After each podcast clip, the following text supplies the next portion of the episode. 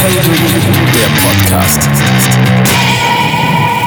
Hey Podcast People, ich heiße euch herzlich willkommen zu meiner aller allerersten Folge.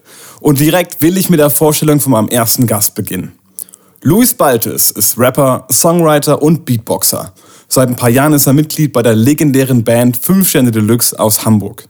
Mit seiner ersten Band, Louis Laser Power, war er ganz kurz vom Durchbruch, doch jetzt steht er nicht nur neben Das Bo auf der Bühne und im Studio, sondern ist auch noch Songwriter für viele namhafte Künstler in der ganzen Welt.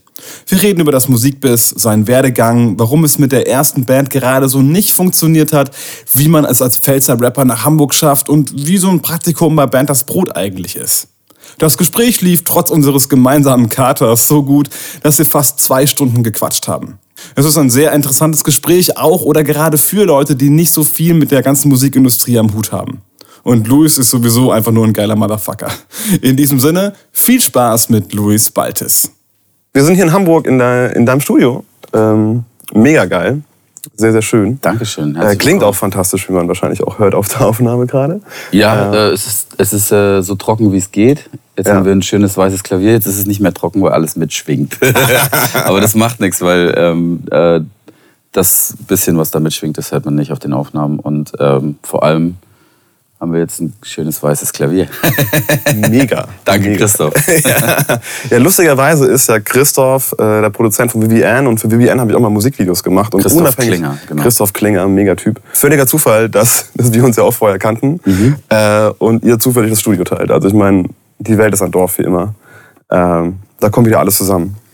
Und aktuell sind wir in Hamburg und da ist Reeperbahn Festival und mhm. gerade gestern auch wieder Christopher getroffen. Ähm ja, man hört es an meiner Stimme, wir haben Reeperbahn Festival.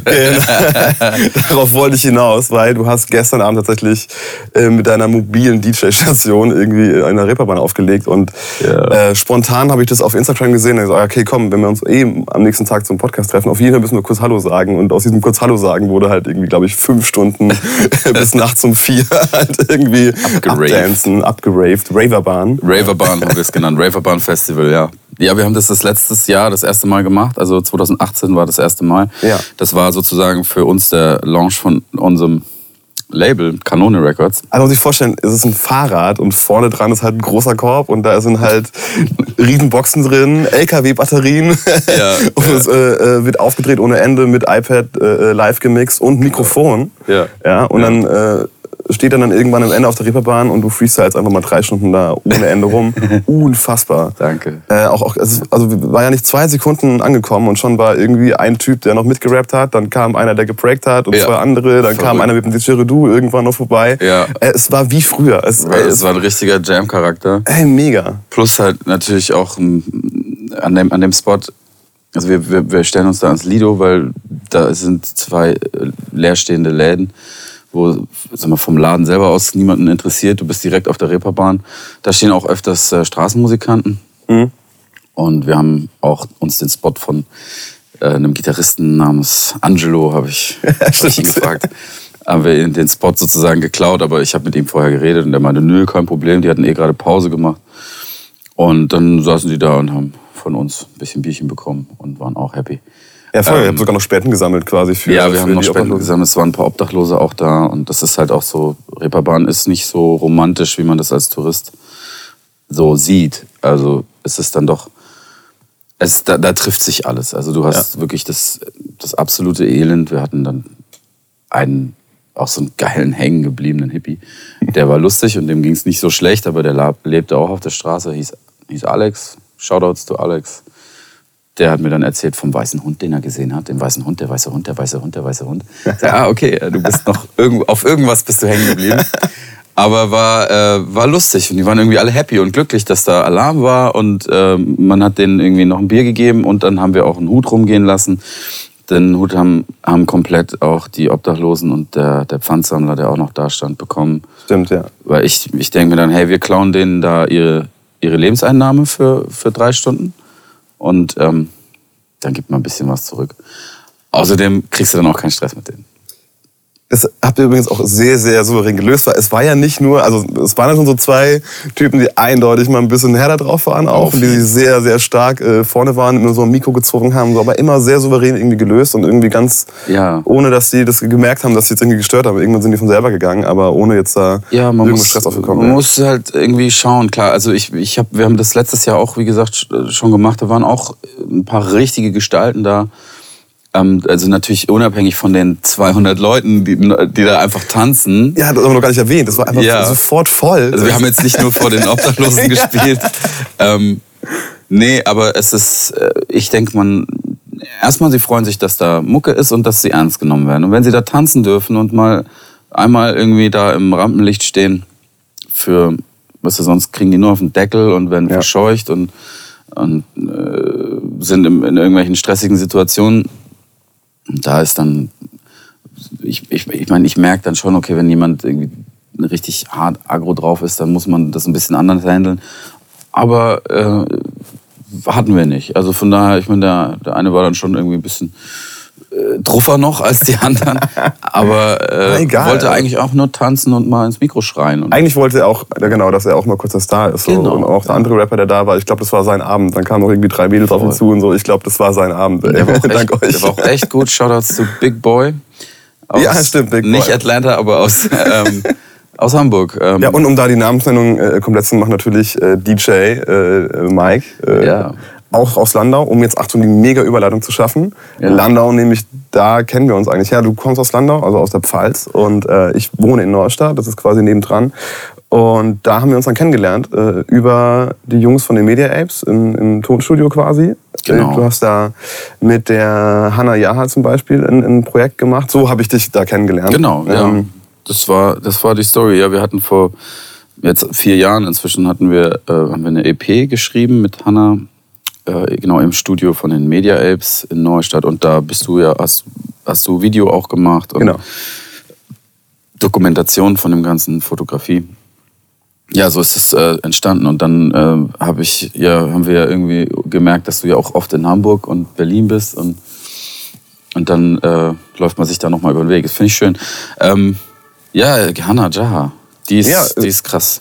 Ja, und da wollte ich nämlich fragen, also das Video ist dann mittlerweile draußen nach äh, Ja. längerer Zeit, äh, aber es gibt noch eine EP. Äh, Genau. Passiert da irgendwas? Weißt du Ja, was? da kommt jetzt äh, demnächst die zweite Single. Ähm, Ah, geil. Sind wir gerade.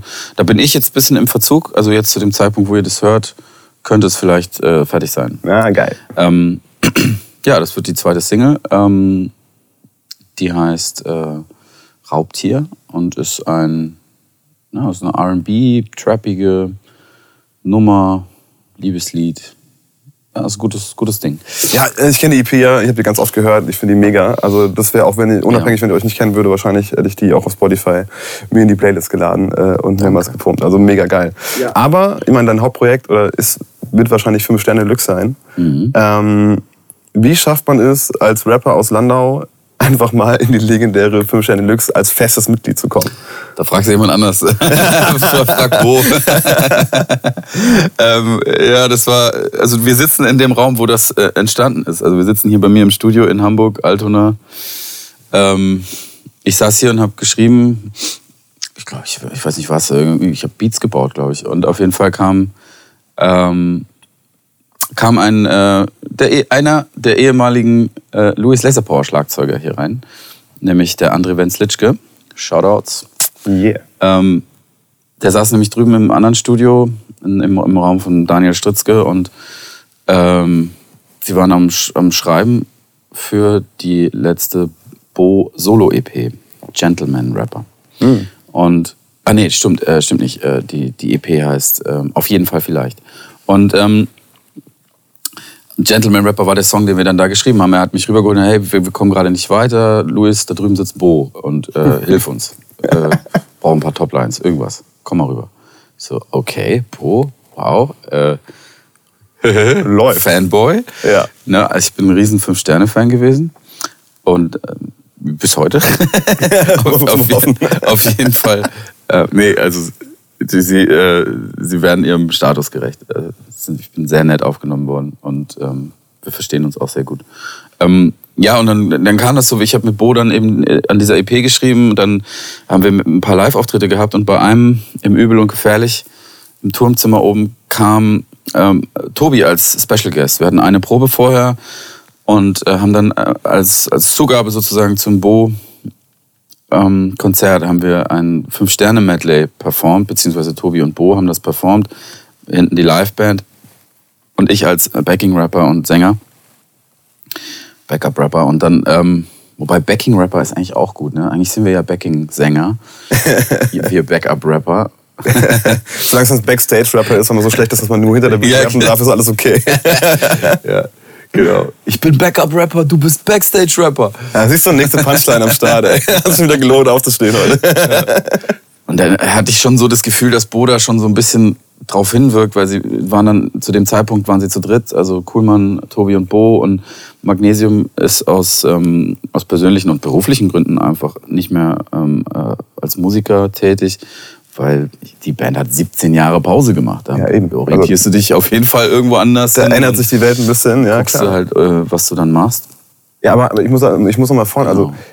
Bo ist irgendwie im Studio nebendran, klar. Ganz Äh, genau. Zufälligerweise kennst du einen, der sagt, ey, wir brauchen neue Lines. Und dann verliebt sich Bo so sehr äh, in, in dich, dass er direkt sagt, komm mit auf Tour oder komm Ja. mit live. Also nee, ja- nicht direkt. Schon, also, aber, schon krass. Also, wir saßen drüben im Studio und haben wirklich geweibt und wir hatten echt, er war, er ist ein offener Mensch und wenn er Talent sieht, also okay, das klingt jetzt ein bisschen blöd. Ne? Nein, es- es kann so nee, ruhig- aber ich, kann so nicht, ruhig nur, sein. nicht, auf mich, nicht nur auf mich bezogen, Ja. sondern generell, wenn er irgendwie Talente sieht, dann, dann ist er sehr interessiert und hört sich das an. Und, und man könnte jetzt von außen irgendwie denken, ja, hey, komm, der ist doch irgendwie, der ist doch alt. So, ja, aber, weil der kennt jeden aktuellen Rapper, der irgendwie im Business ist. Äh, von, von der Straße bis zu den Trappern, bis zu den Oldschoolern. Der, der, kennt, der kennt sich aus, der ist im Game, der ist ein Musiknerd, wie er im Buche steht. Der ist nämlich auch nicht nur Rap unterwegs, der ist im, weißt du, der, der, wenn er irgendwie in den Plattenladen geht, dann diggt er die geilsten Psychedelika-Platten aus den, aus den 60ern und 70ern raus. Äh, Der hat wirklich eine Ahnung von Musik auf eine sehr, ähm, sehr intuitive Art und Weise. Also der fühlt irgendwas und dann will er wissen, wo das herkommt, wer das macht, wer das ist. Und, und das finde ich sehr spannend, weil, weil dadurch ist immer ein frischer Wind auch in den, in den Writings und man hört erstmal irgendwie äh, drei Stunden Musik und vibet und so, bis man irgendwie mal äh, einen Stift in die Hand nimmt. Und das ist irgendwie geil. Ähm, also da bin ich äh, irgendwie ganz, hat man auch gut geweibt, weil man halt irgendwie, weil ich selber ähnlich tick, weil mir auch immer wichtig ist, was ist das für eine Musik und nicht, was ist das für ein Image. Und und vor allem, ich meine, klar, Bo kennt alle Leute, aber auch alle Leute kennen Bo. Ich meine, es gibt Ja, ja. keinen Mensch, der nicht Türlich Türlich mitrappen kann. Und zwar komplett. Also Ja. egal, wann das irgendwo läuft, egal welche Altersklasse, alle können sie mit. Also, Also ich glaub, das selbst meine Oma könnte zumindest den Refrain machen. ja, ich glaube, das ist mit, ähm, ich meine, das, äh, das darf man auch nicht vergessen, ähm, Respekt an Jan Delay, aber einer seiner größten Hits war Natürlich, Natürlich. Ja, Nicht, vielleicht nicht der absolut, größte, ja. aber und, einer der größten Hits. Und bei uns in der Pfalz auch immer der Song, wo am meisten Leute abgehen, ist dann das, Metal, äh, das, das Mashup mit äh, Ja. die Anti-Lay-Version, die Anti-Live-Version natürlich, natürlich sicher, Digga, die alle Coverbands dann immer spielen Ja. auf den Waldfesten. Ja. Da geht's immer ab. Da muss man schon auch sagen, das ist wirklich ein Standard in der, in, in der, in der Cover-Szene. Da war ich ja lange genug Absolut. aktiv. Auch Sh- Shoutouts, Respekt an dicke Kinder und Oh ja, äh, genau, stimmt. die Nightlife-Band. Und ja, es ist ja eine ganz eigene Szene auch in, in, in äh, Süddeutschland. Absolut. Das man hier in Norddeutschland nicht so hat. Also das, diese, äh, ja, das, äh, das ist ein historisches Ding. Da kann man, also ich bin ja auch Popmusik historisch äh, irgendwie immer sehr äh, aktiv. Äh, ich, ich war mein Lieblingsfach an der Popakademie, Popmusikgeschichte. Und ähm, es ist geil. halt einfach so, dass im Rhein-Neckar-Raum die Amis waren und dort halt eben ihre Offiziersclubs, Offiz- Offizierscasinos hatten. Ja. Und dadurch immer Bedarf an Musikern und Livebands war. Also Live-Musikern. Und dadurch ist halt irgendwie äh, von, vom Bodensee hoch bis nach äh, Frankfurt bis Kassel hoch, glaube ich, ähm, gibt es halt diese, diese starke äh, Live-Musikszene. Ähm, die gibt es dann weiter oben nicht mehr. Also die haben Krass. andere, die haben andere äh, Standards. So gibt es dann die Bierfeste und da gibt es auch Coverbands, richtig gute auch. Aber ähm, ich sag mal, diese große vernetzte Szene, die ist schon im Rhein-Neckar-Raum. Also bis, ich würde sagen, ja, bis fast Freiburg runter, aber äh, eigentlich am stärksten in Stuttgart, Mannheim, äh, Heidelberg und Frankfurt. Kommt mir auch so vor. Und, Ja. und klar, also es liegt vielleicht am Reeperbahn Festival, aber ich habe irgendwie das Gefühl, jeder macht ja eigene Musik. Also in Hamburg zum Beispiel, ja, oder auch in Berlin. Jeder ist eigener Künstler und schreibt eigene Songs. Und das findest du bei uns eher weniger. Ja. Äh, da findest du dann, das sind dann auch Musiker, die sind alle gut, aber die machen dann, verdienen halt Geld, indem sie halt auch viel covern oder halt dann wirklich ja, Jobs machen quasi. Genau, also es gibt natürlich viele, ähm, sehr viele und auch sehr gute Covermusiker in, äh, in Hamburg. Ja, klar. Also- Ich habe selber auch hier ein paar sehr gute Bands irgendwie kennengelernt. Ähm, aber die Szene ist kleiner als, als in, also die ist halt auf Hamburg beschränkt. Mhm. Und äh, dann hast du Berlin, das ist nochmal eine ganz eigene Welt, was Cover- und Gala-Musik angeht. Ähm, äh, und interessanterweise siehst du in, sowohl in Hamburg als auch in Berlin oft Bands aus äh, Rhein-Neckar, die, die dort die großen, die großen Jobs spielen. Ja, lustig. Ähm, nicht nur, aber äh, viele von denen, weil Ja. halt, die sind gut organisiert, die, die machen das hauptberuflich und, und ja, und in Hamburg hast du halt die, ähm, die, sag ich mal, die von denen, die dann sagen, ich will meine eigene Musik machen. Aber die gibt's natürlich auch in, in, in Mannheim-Heidelberg, ist es auf jeden Fall. Da gibt's viele sehr gute Musiker, die ihre eigenen Sachen machen. Ähm, ich glaube aber, dass dann das Gros der Szene dann doch aufgrund von, von der Logistik zu den Labels, Verlagen und äh, Bookern dann doch irgendwie in, in Hamburg und Berlin sitzt. Man sieht es am Reeperbahn-Festival, das hat sich ja echt zu, einer- zu einer Instanz irgendwie entwickelt. Du siehst ja aus der ganzen Welt die wichtigen Leute und dann kommen sie natürlich alle nach Hamburg, auch egal wo sie wohnen. Ja, absolut. Ähm, es, ist, es ist natürlich immer so eine Sache mit der Vernetzung. Wenn man jünger ist, so zwischen, ähm, sag mal, zwischen 20 und 30, ähm, ich bin jetzt 35, aber ich habe das schon gemerkt, zwischen 20 und 30, dann da bist du am Hustle. Ne? Da bist du die ganze Zeit, musst du gucken, dein Standing irgendwie aufbauen und Ja. schauen, dass du irgendwie dein, äh, dein Ding erreichst. Und da hilft es schon, in der City zu sein, wo halt die meisten Leute sind, die das machen, was du machst. Ähm, oder du machst es halt wirklich nochmal noch mal ganz anders und, und machst so den, den ich gehe da nicht in die große Stadt und ich bleibe in Mannheim. Das habe ich lange gemacht. Und ähm, habe dort auch echt ein super, super tolles Netzwerk und gute Bands irgendwie aufgebaut. Und Ja, da kommen wir noch drauf zu sprechen. genau.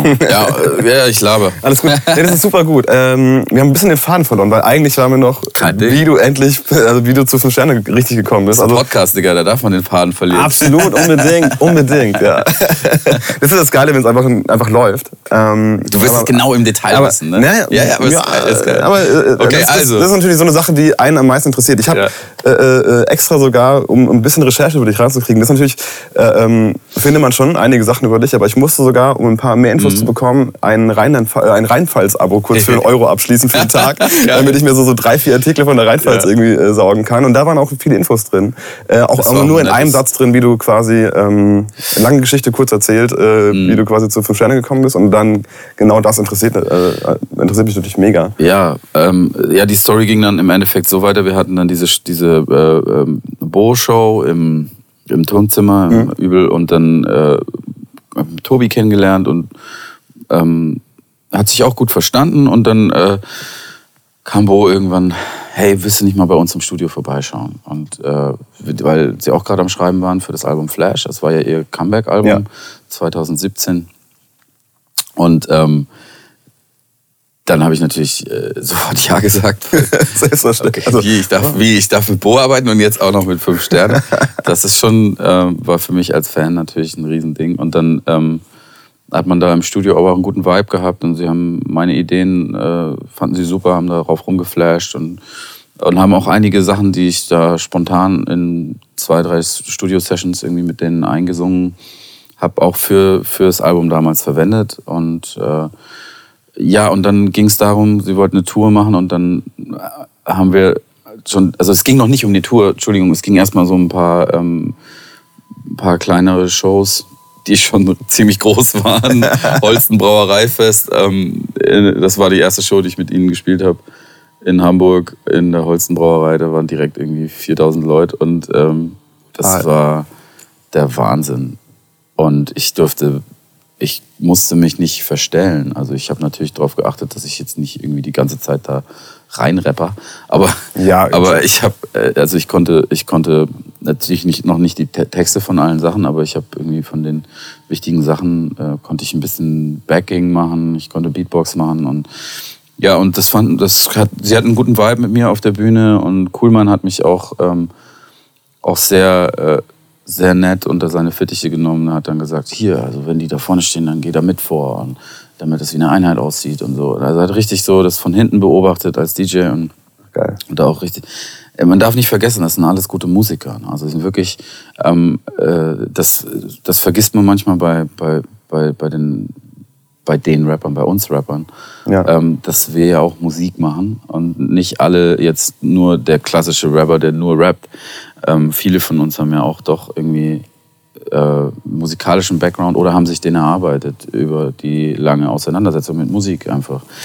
Ich, ich, ich will nicht sagen, dass alle Rapper wissen, was Musik ist. Ja, aber ich glaube, also ich glaube, war früher vielleicht noch ein bisschen schwieriger, weil man natürlich ein bisschen schwerer noch in Platten kam oder die auch Geld gekostet haben. Jetzt, ich glaube, sowieso, es wird ja immer einfacher, alles zu hören. Und, und Ja, jetzt ist aber Bild zu natürlich machen. auch einfacher, irgendwie das Ganze zu ignorieren und einfach nur zu flexen. ne? Das stimmt Das geht natürlich. auch. Aber es, ist, es hat alles seine Legitimierung. Absolut. Also ich habe da Legitimation, Legi Legitomizing. Es klingt auf jeden Fall sehr klug. Und für die Uhrzeit und den wenigen Schlaf ist es mehr als. Ja. Äh, Ja, man könnte meinen, ich bin verkatert.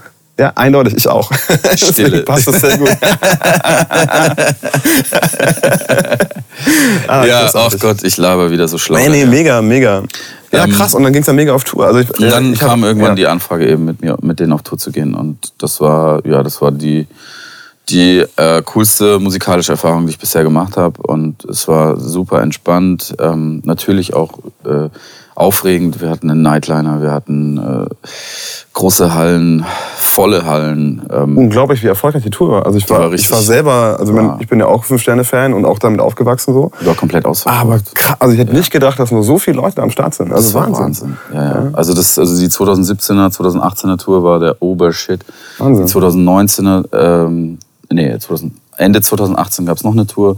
War auch gut. Ähm, die war ein bisschen kleiner angesetzt, deswegen war, war das alles ähm, auch echt, es war super, aber halt ein bisschen kleiner. Aber die, die 2017 Tour, das war wirklich, da hast du gemerkt, da wollten alles, alle wollten sehen, was da jetzt passiert. Und, und ähm, haben dann die alten Fans, zu denen ich mich bis heute zähle, habe ich ja gesagt, ne, haben dann ihre Kids mitgebracht und, äh, und mal da Klassentreffen. Und ich weiß noch, als wir in Wiesbaden gespielt haben, waren meine ganzen Landauer Leute da, mein, ich, natürlich alles schön auf die Gästeliste geballert. Das macht auch so Spaß bei Fünf Sterne, weil ähm, die Band weiß, was sie ihren, ihrem Netzwerk und ihren Freunden verdankt und die werden dann auch schön eingeladen auf die Listen, weil ja, eine Hand wäscht die andere so und das macht total Spaß dann zu sehen, die kommen, alle sind happy, äh, werden versorgt und, ähm, und alle anderen, die zahlen, haben auch mega Bock. Also, weißt du, es ist jetzt nicht so, dass es eine Gästeliste-Veranstaltung ist. Ich meine nur, es, bei manchen Bands ist einfach nicht die Möglichkeit da, so viele Leute einzuladen. Und eigentlich sind sie bei Fünf Sterne auch nicht da. Man zahlt ja immer drauf. Jede, jede Karte, die nicht verkauft ist, ist, geht von einem selber ab. Aber es ist, in, es ist irgendwie so ein familiärer Vibe dadurch. Und ich sehe das auch bei anderen Hamburger Bands die, und auch ein paar Berliner Bands, die wirklich darauf achten, dass ihre Freunde und ihre ihre Business-Kollegen sowieso, aber halt auch wirklich Family, Verwandte, Freunde und der, der Onkel vom Cousin noch. Weißt du, so, dass die alle, dass die alle mit drauf dürfen, weil Ja. äh, dann entstehen einfach auch schöne Momente und man hat irgendwie einen guten Vibe und so war die ganze Tour, hatte ich das Gefühl. Es gab natürlich immer wieder so die klassischen äh, technische Probleme mal da oder hier mal irgendwo ist was nicht in Ordnung. Ja, aber ich glaube, gerade die Band ist geht doch, ist, ist doch dann eher noch ein Feature. Also ich glaube, also ich freue mich immer als Fan, wenn irgendwas schiefläuft auf der Bühne und, und wie die Leute dann damit umgehen. Da das sind ja meistens die auch- Klassiker eigentlich. Dann ja. der Hurricane Festival dieses Jahr war der Obershit. Auf dem Software habe ich euch gesehen, aber äh, Ja. Hurricane ging alles schief erst. Ja, äh, jein. Also es ging, am Ende lief alles gut. Wir hatten ja Hurricane Southside, hatten wir keinen, kein, wir hatten nicht mal einen Backdrop. Wir hatten, wir hatten gar nichts. Wir hatten original nur schwarzes Molton vor dem DJ-Pult. Das war unsere Lightshow. Stimmt, ist mir gar nicht aufgefallen, aber jetzt, wo du sagst. Ist dir nicht aufgefallen, ne? Geil. Weil wir am Tag gespielt haben, wo es eh wurscht ist. Aber es war viel los. Also Es zumindest von unten sah es sehr Ja, voll ja. aus. Äh, Southside war schon gut, aber Hurricane war dann abartig. Da war Ja. dann wirklich, äh, wir haben ja da um 15 Uhr gespielt, aus, aus äh, logistischen Gründen, Ah, weil wir am okay. selben Abend noch in Graz gespielt haben. Heiliger. Das war fast schon so Malle, Malle-Star-mäßig, so drei Auftritte am Tag. Wahnsinnig.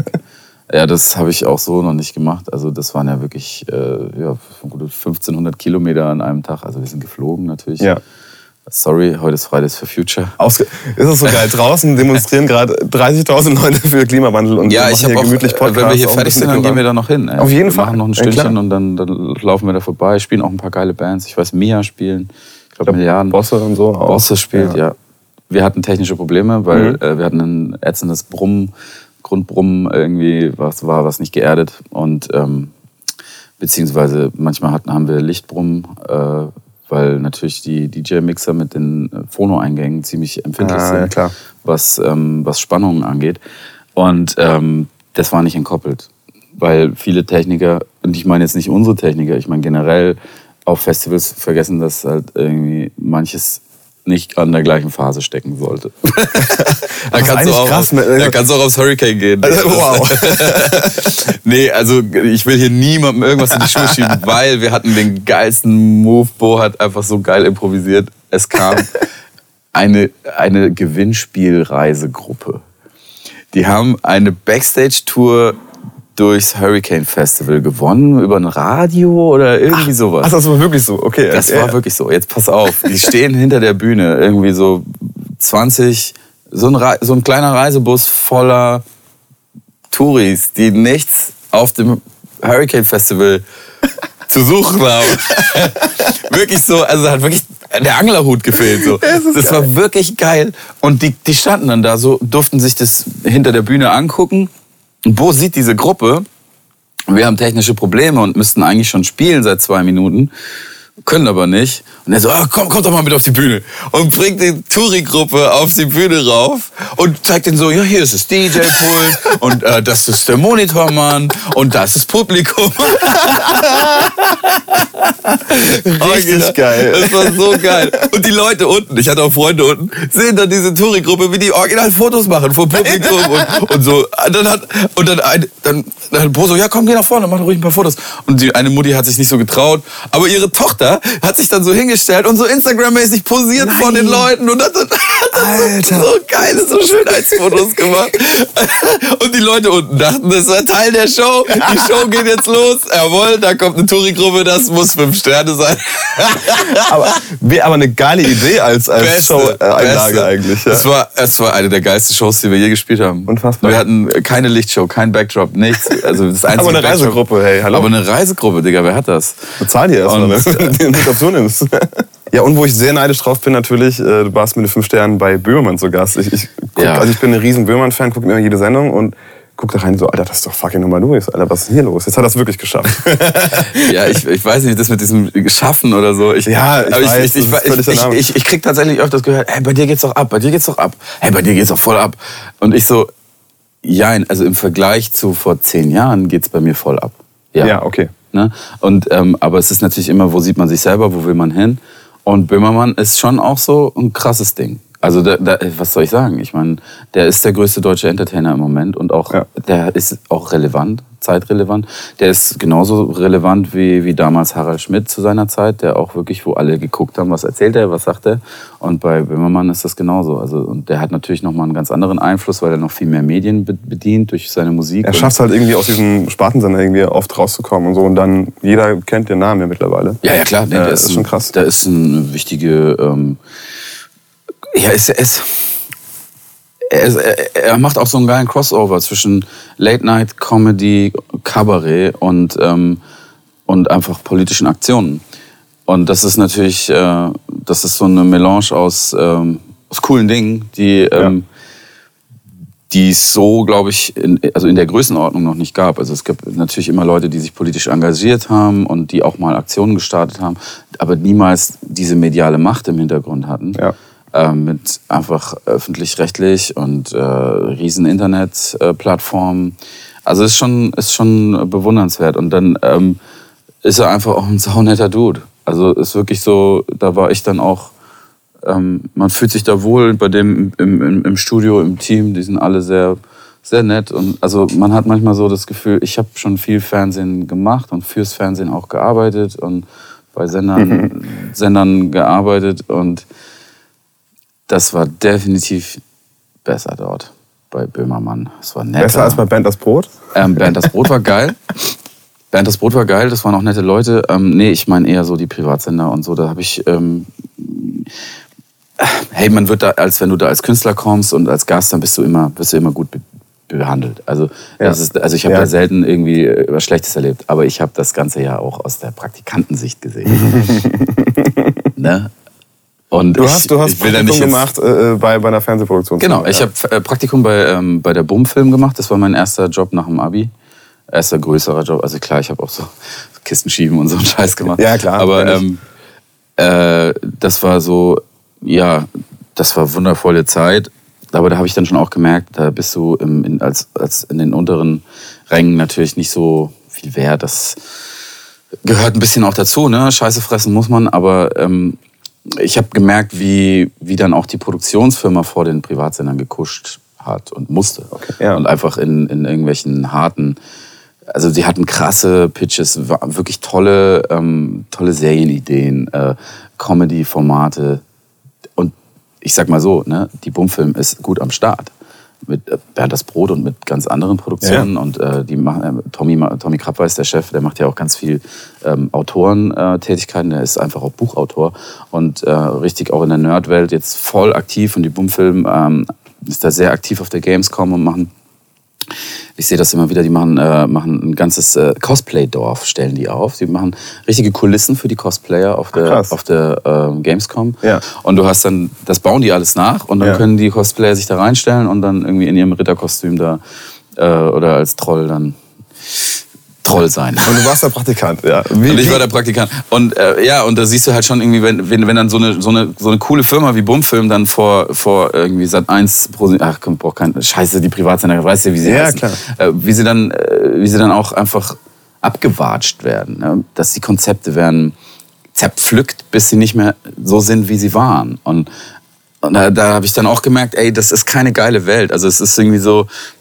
wenn du dann ein Konzept durchgebracht hast, dann ist schon so viel Gutes weggeflogen, rausgeflogen. Und nicht unbedingt wegen Geld, einfach auch wegen, weil irgendjemand sagt, er findet es nicht cool. So. Ja, aber was haben wir denn Major davon? Also ich frag mich Digga, das sind die Major Labels. Ja, okay, ja. Das sind die Major Labels. Du kommst mit deiner geilen Platte, einer geilen Serienidee, kommst du zu, zu, zu einem Major Label und und sagst, ey, das ist geil. Aber das ist, sag ich mal, die klassische Version des Major Labels. Die arbeiten ja heute auch anders. Äh, Nochmal, es ist Ja, alles komplexer, als man denkt. Aber das ist so das Image, ne? Und dann wirst du halt vom A&R abgewatscht, sagst, wo ist die Single? Ja, genau, wir brauchen halt drei Singles Ja, auf der Platte. genau. Aber Ich wollte eigentlich noch fragen, wie, wie sieht denn so ein Set von Band das Brot aus? ist es, ist es, äh, Ja. ja. also Ähm, also es gab ja zu der Zeit gab es eine richtige Bernd das Brot Serie, die war auch sehr aufwendig produziert. Die, die haben die meisten ähm, nicht mehr so ganz auf dem Schirm, weil nachts nur die ähm, die, äh, die Loops laufen. Ja, die kann ich noch, auf jeden Fall. Und es, gibt eine, es, es gab eine Serie, die war sehr aufwendig, das war wirklich Muppets-Niveau Ja, und, oder genau. Sesamstraßen-Niveau. Ja. Äh, Du hast ja die Puppenspieler, die dürfen nicht, äh, die, dürfen, die darf man nicht sehen. Das heißt, die sind immer hinter irgendwas äh, versteckt, was da auch so hingebaut werden muss, dass es cool aussieht. Also das heißt, du hast eine Kulisse, hinter der der Puppenspieler ist und äh, obendrauf äh, wird die Puppe platziert. Ja, da wurden, das wurde sehr aufwendig produziert. Und das war natürlich auch alles, die, waren, äh, die ganzen Leute, die dort arbeiten, das sind alle Tarif. Ähm, das heißt, irgendwie, da wird um äh, 9 Uhr angefangen, um 12 Uhr Mittagspause, Ach, geil. um 13 Uhr geht's weiter und um ja, 17 unvorstellbar Uhr für ist, uns. ist Also, Schluss. Ja, heute unvorstellbar für uns. Ja. Ja, es ist dann, Ja, aber es war auch wirklich da wirklich stechuhrmäßig alles stehen und liegen gelassen. Wahnsinn. Äh, wir, haben noch einen Shot, den müssen, ja, den müssen wir dann aber auch abrechnen. Das ist dann eine Überstunde. Der kostet sie so und so viel. Ja, okay, dann machen wir morgen weiter. das ist echt krass. Richtig geil. Und was hast du dann gemacht? Hast du dann äh, Berners Brot geputzt oder äh, Nee, was, war, also- was war deine Aufgabe? Kabelträger.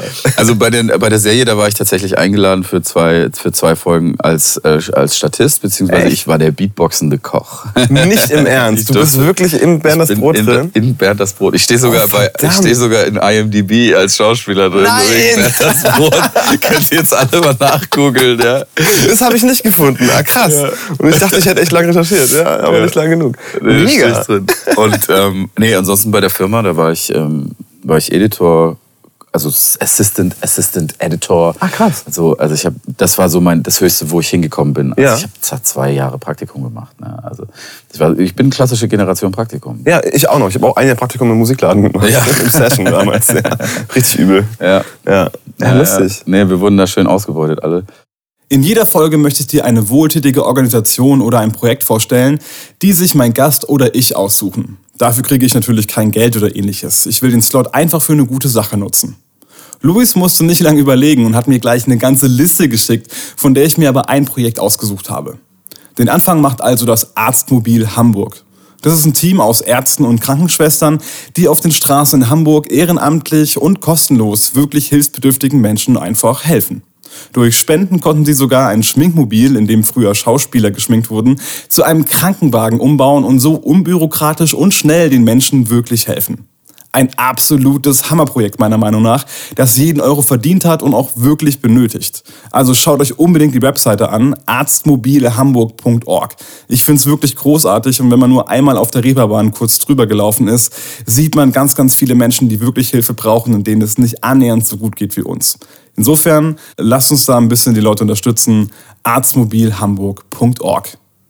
Geil. Ja, und, und äh, nach diesem äh, äh, ausbeutenden Praktikum hast du gedacht, ich muss doch mehr Musik machen, du bist an der Popakademie? Ja, ich, hab irgendwann, ich, hätte, ich hätte einen Ausbildungsvertrag kriegen sollen und ähm, äh, ich lasse da jetzt mal den Tommy Krabweis und seinen, seinen Bruder, den Nico und auch, auch den äh, auch das ganze Musik und äh, also das Kreativteam lasse ich da jetzt mal raus, aber die, die Business-Ebene bei, bei der Bumfilm war halt einfach knallhart. Ne? Und die haben halt gesagt, ey, ich wollte einen Ausbildungsvertrag und mir wurde immer gesagt, ich habe dieses lange Praktikum nur deswegen gemacht, weil ich eben eine Ausbildungsstelle als Mediengestalter Bild und Ton haben wollte. Und ah, ja.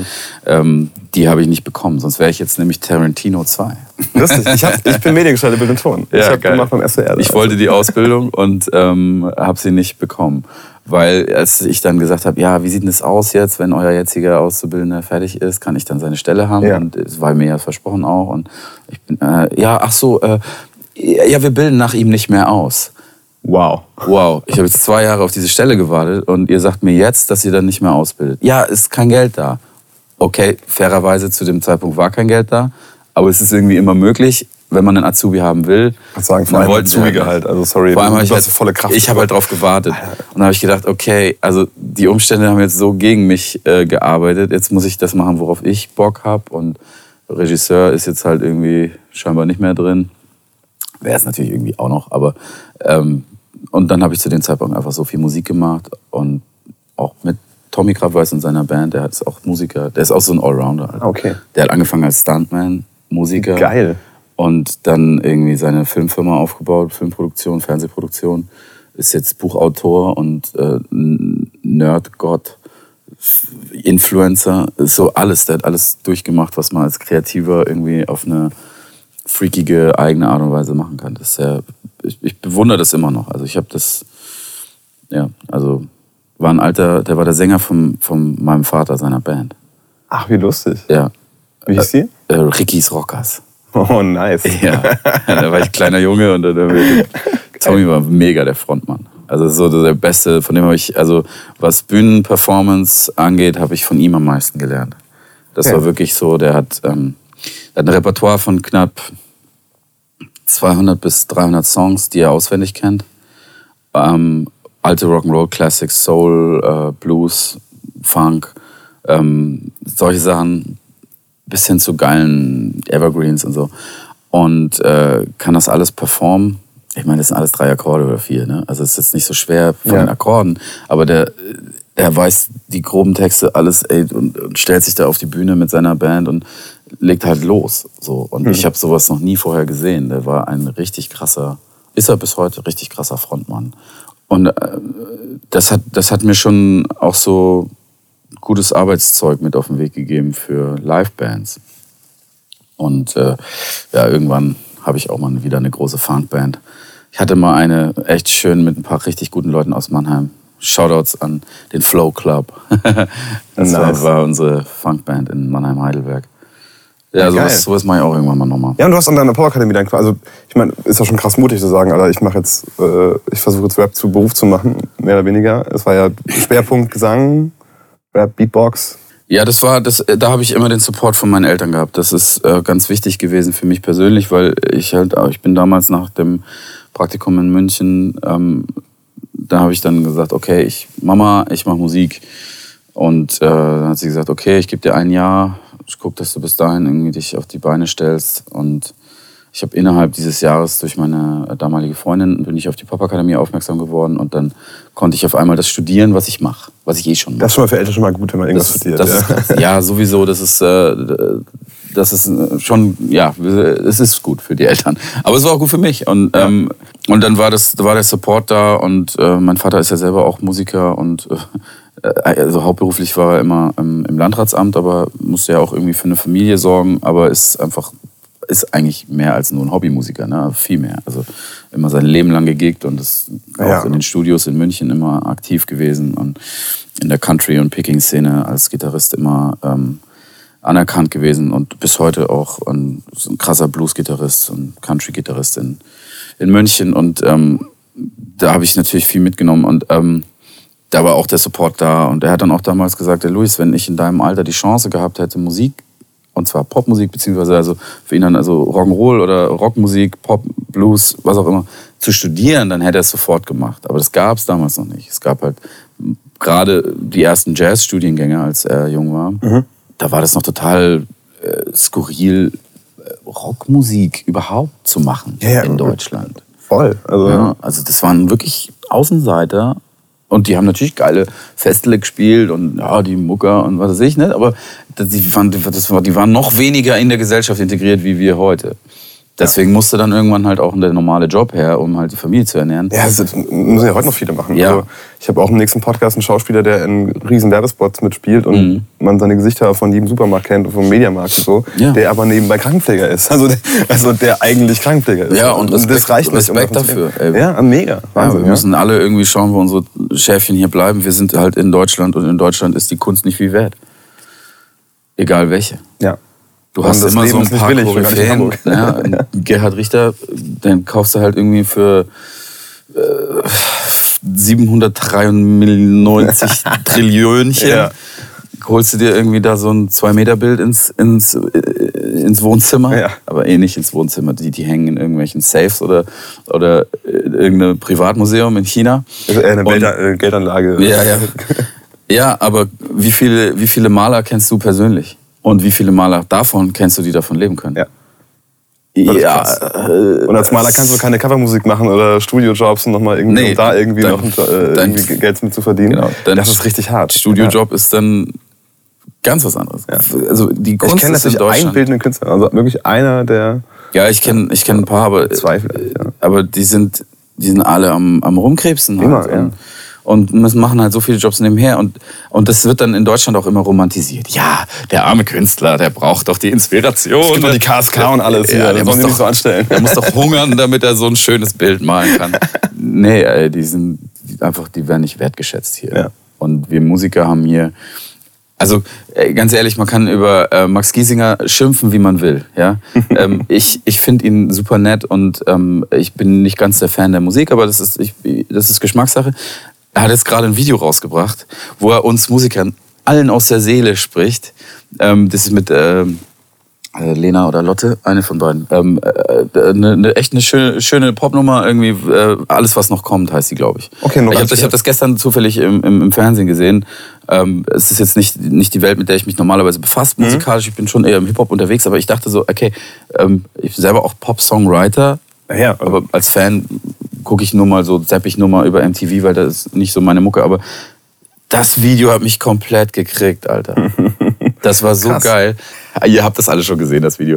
Ich, ich, ich, ich, ich, ich finde es der Hammer. Ich verlinke es einfach auch drunter das hat mir aus der Das Seele gesprochen. ja. Ja, verlink's ruhig. Das ist eine richtig Ja. geile, geile Nummer und das Video ist einfach eine Hommage an alle Musiker, ähm, die halt hier in Deutschland durch die äh, durch die Einkaufszentren tingeln, auf, auf Hochzeiten, Geburtstagen, Firmen feiern, arbeiten und, und einfach nur versuchen, davon zu leben. Und das Video ist sehr schön und sehr lustig gedreht mit unglaublich vielen Stark-Auftritten. Aber sehr, also es hat, es hat mich gekriegt. So.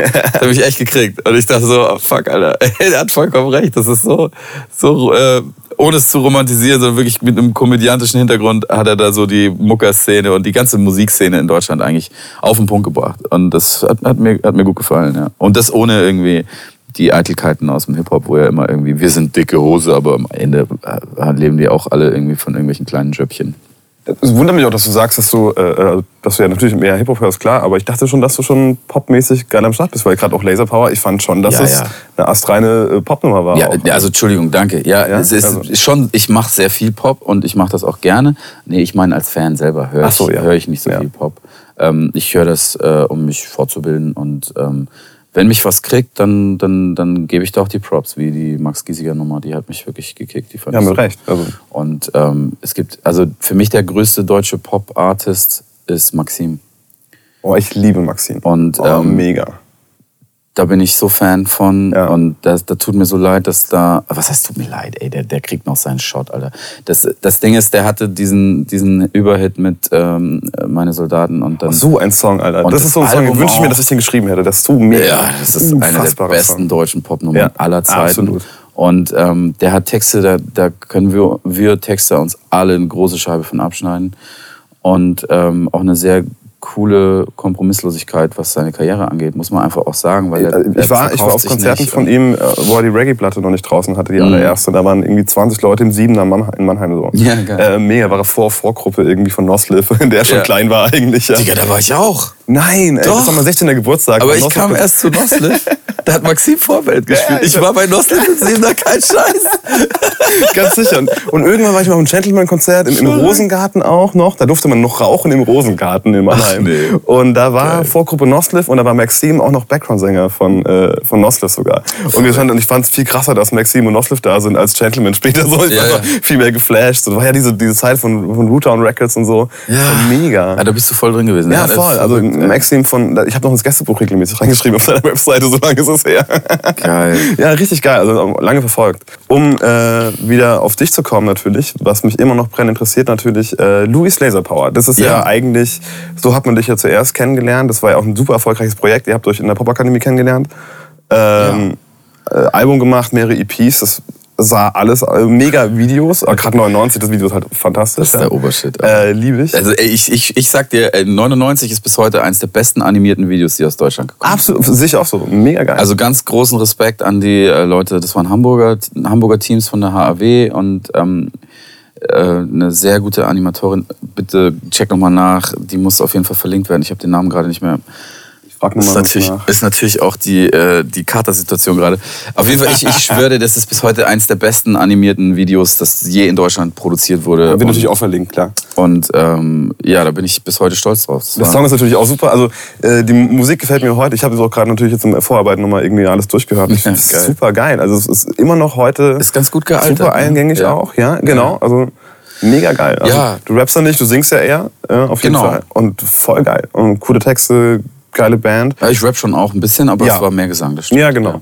Und aber was mich dann wundert, es ist halt alles so super erfolgreich ausgesehen. Ich habe sogar eine Art Fan-Webseite immer noch. Also es gibt, es gibt. Ja. eine Webseite, also das ist voll krass, Ja, wir hatten auch ein paar Dedicated Hardcore Ja, krass, Laser, Laser. Power Ranger. Ja, aber was man irgendwie nie so richtig äh, äh, lesen kann, warum hat es auf einmal aufgehört? Also warum habt ihr euch auf einmal Ja, getrennt? So aufeinander gelebt.